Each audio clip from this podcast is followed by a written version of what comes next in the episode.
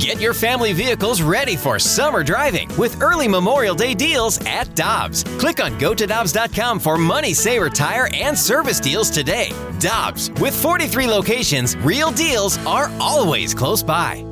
Mom deserves the best, and there's no better place to shop for Mother's Day than Whole Foods Market. They're your destination for unbeatable savings, from premium gifts to show-stopping flowers and irresistible desserts. Start by saving 33% with Prime on all body care and candles. Then get a 15-stem bunch of tulips for just $9.99 each with Prime. Round out Mom's menu with festive rosé, irresistible berry chantilly cake, and more special treats. Come celebrate Mother's Day at Whole Foods Market.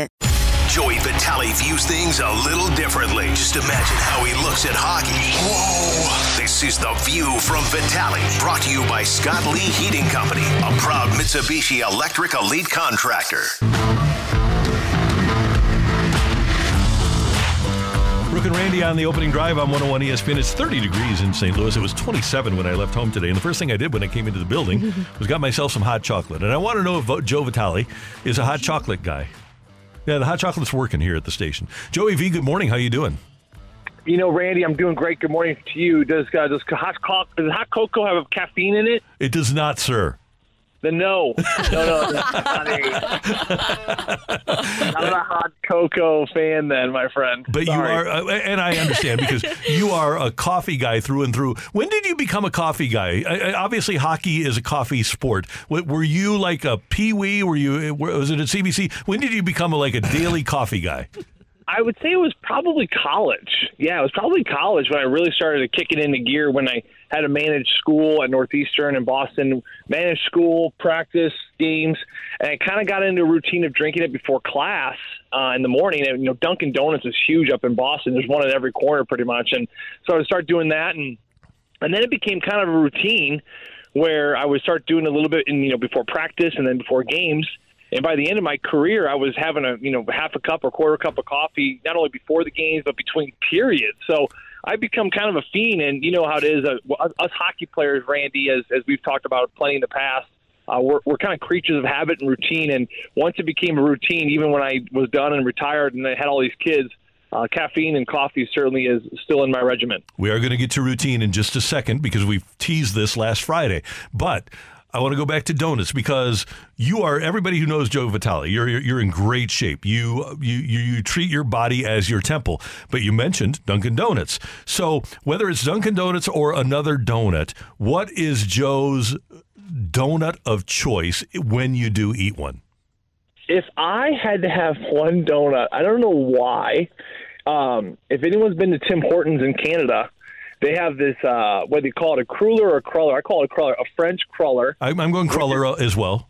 You're going crawler. Okay, have you had one of these before, Randy? I have. Fantastic, airy, pillowy, light, just amount of right amount of sweetness. And then what they do now is up in Dun- up in uh, Tim Hortons up there, they they've started about a year ago. They added like a frosting and a sprinkle on top too, which listen, sprinkles about with donuts to me, people think they're for like the appearance or for the flash. It's actually it, it's a textural. It's part of the integrity of a donut. You- You have to have some crunch. You have to have some balance. Think of it. Think of it like a nice piece of you know barbecue crispy chicken, like that that crunch on the outside and that just like moist, soft inside. That's what we're getting with with the donut, people. You need the sprinkle is super important, not just for the color and for the eye, but but for the mouth and the feel of having a little bit of texture. So I would go with the French cruller with the frosting and sprinkles from Tim Hortons up north. So that that Dunkin' Donuts cream filled is not up your alley. Get the cream, save it for the birds. I don't like cream in my donut. I like Okay. air. I like I want to taste the yeast. I want to taste the fermentation. You know, I'm kind of a fermentation nut, as you know, Randy. Oh yeah, yeah. That's your The favorite. Wait, jelly. Don't even get me started on the jelly. The jelly in the donut does not doesn't belong there. Get out of here. what? Okay, I. Get out of here, bro. Get No, outta no, no, no, no, no, no, Joey. Now, every once I do agree with you. I like sprinkles on my donuts, but a jelly donut, that is delicious. too much sweet on sweet. We have to have some variety. People, you look at your tongue, right? You look at your tongue. The, the, the tip of the tongue is where the sweet the sweet sensations are at, right? And then you move back to the savory, and then the very back is where the sour notes are. And you look this up in the diagram of the tongue. It's all it's all choreographed this way for a reason.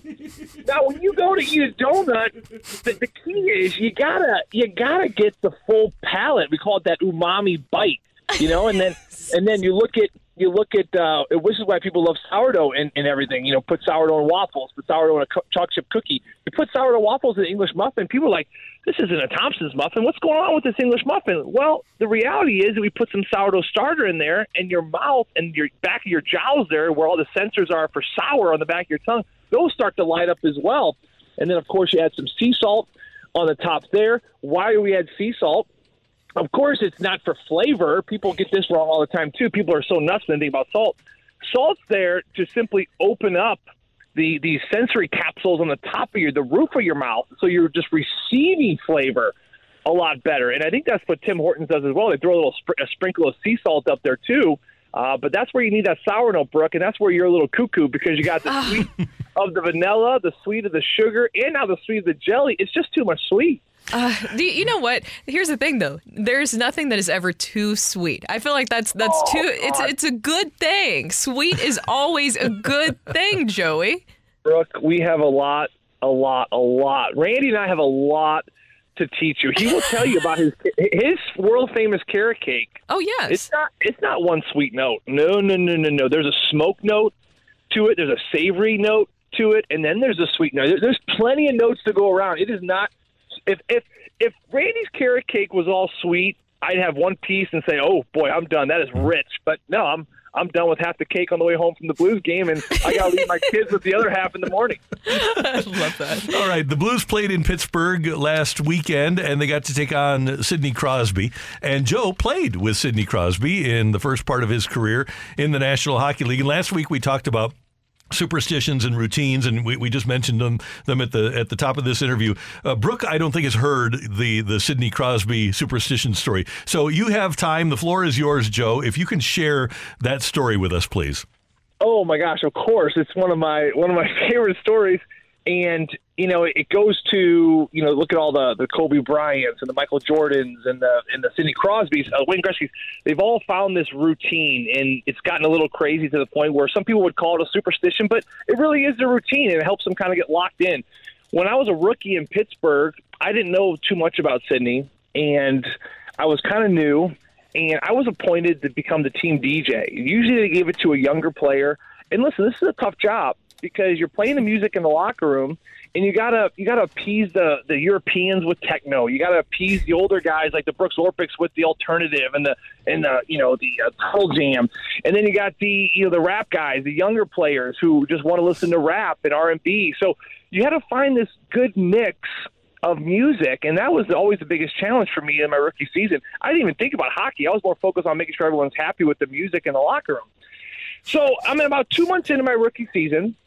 I'm getting to know Sid a little bit more. I'm starting to realize he's a little quirky on game days. He kind of does the same thing over and over. Uh, for fans out there who watch him in his warm ups on ice, he always does toe drags around the McDonald's M and on home sheets, and he always follows the M. It's just little things like that. He, I just started to pick up more and more. And it's about November, two months into the season, and I'm playing this the playlist for the, the the pregame, and there's really only one rule when you're a team DJ for a hockey team in the, in the National Hockey League, and that is if the team wins with the playlist you presented, that playlist stays the exact same, and then when you lose, you can switch out a song or two. You, kind of keep the nuts and bolts the same, but you can lose a song, add a song after a loss. But if you win, you keep it the same. So I'm getting ready. At the Consol Energy Center there in Pittsburgh, and I'm taping my stick, and all of a sudden, you know, this is back in 2011, I guess, 2012. Uh, the Dog Days Are Over by Florence and Machine comes on, and this is right when this song kind of came song. out. It's a great song, and so I play this song, and I'm taping my stick, and it's going on in the locker room and in the weight room and all our facilities and all this stuff, and and Sid comes up to me and he says, "Hey, Joe B, this is a great song," and I said, "Yeah, this is a good song, huh?" He's like, "This song came out a few months ago." And I went to Italy with a couple buddies, Nathan MacKinnon, Brayden Schenn, uh, of all of all people, was with them. He's like, yeah, I went to Italy with our, my buddies and our girlfriends and wives, and we kind of were traveling to the Amalfi Coast, and this song just came out, and I don't know why, but we just kept playing the song on the boat, and it kind of became our theme song. So every time I hear this song, I think about uh, our, our Italian trip.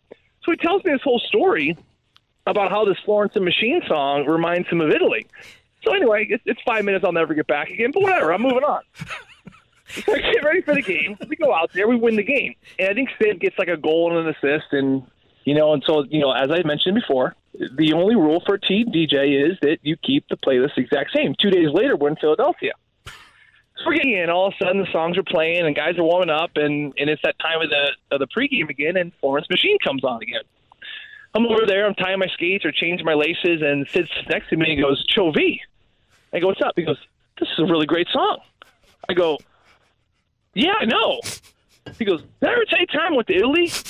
And we played this song, and it kind of became our theme song.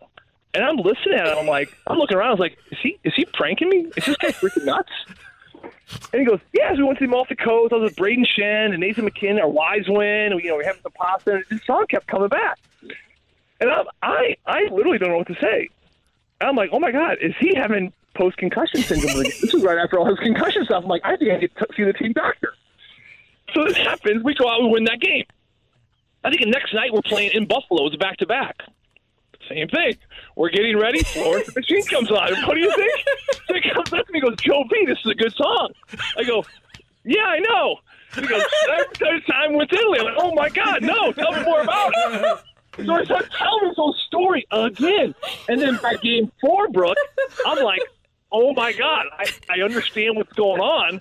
This guy's a complete psychopath. And I have now been embedded in his routine, his pregame routine, and now he needs me. Brooke and Randy, go back to it was 2012 from like October, mid October. We went on a 17 game stretch. We didn't lose. We did not lose a game. I endured this for about five and a half complete. I, I am not kidding you when I say this. I'm not kidding you when I say this. I was mentally like fried, and I, it was like disturbing me, and it was affecting my play on the ice.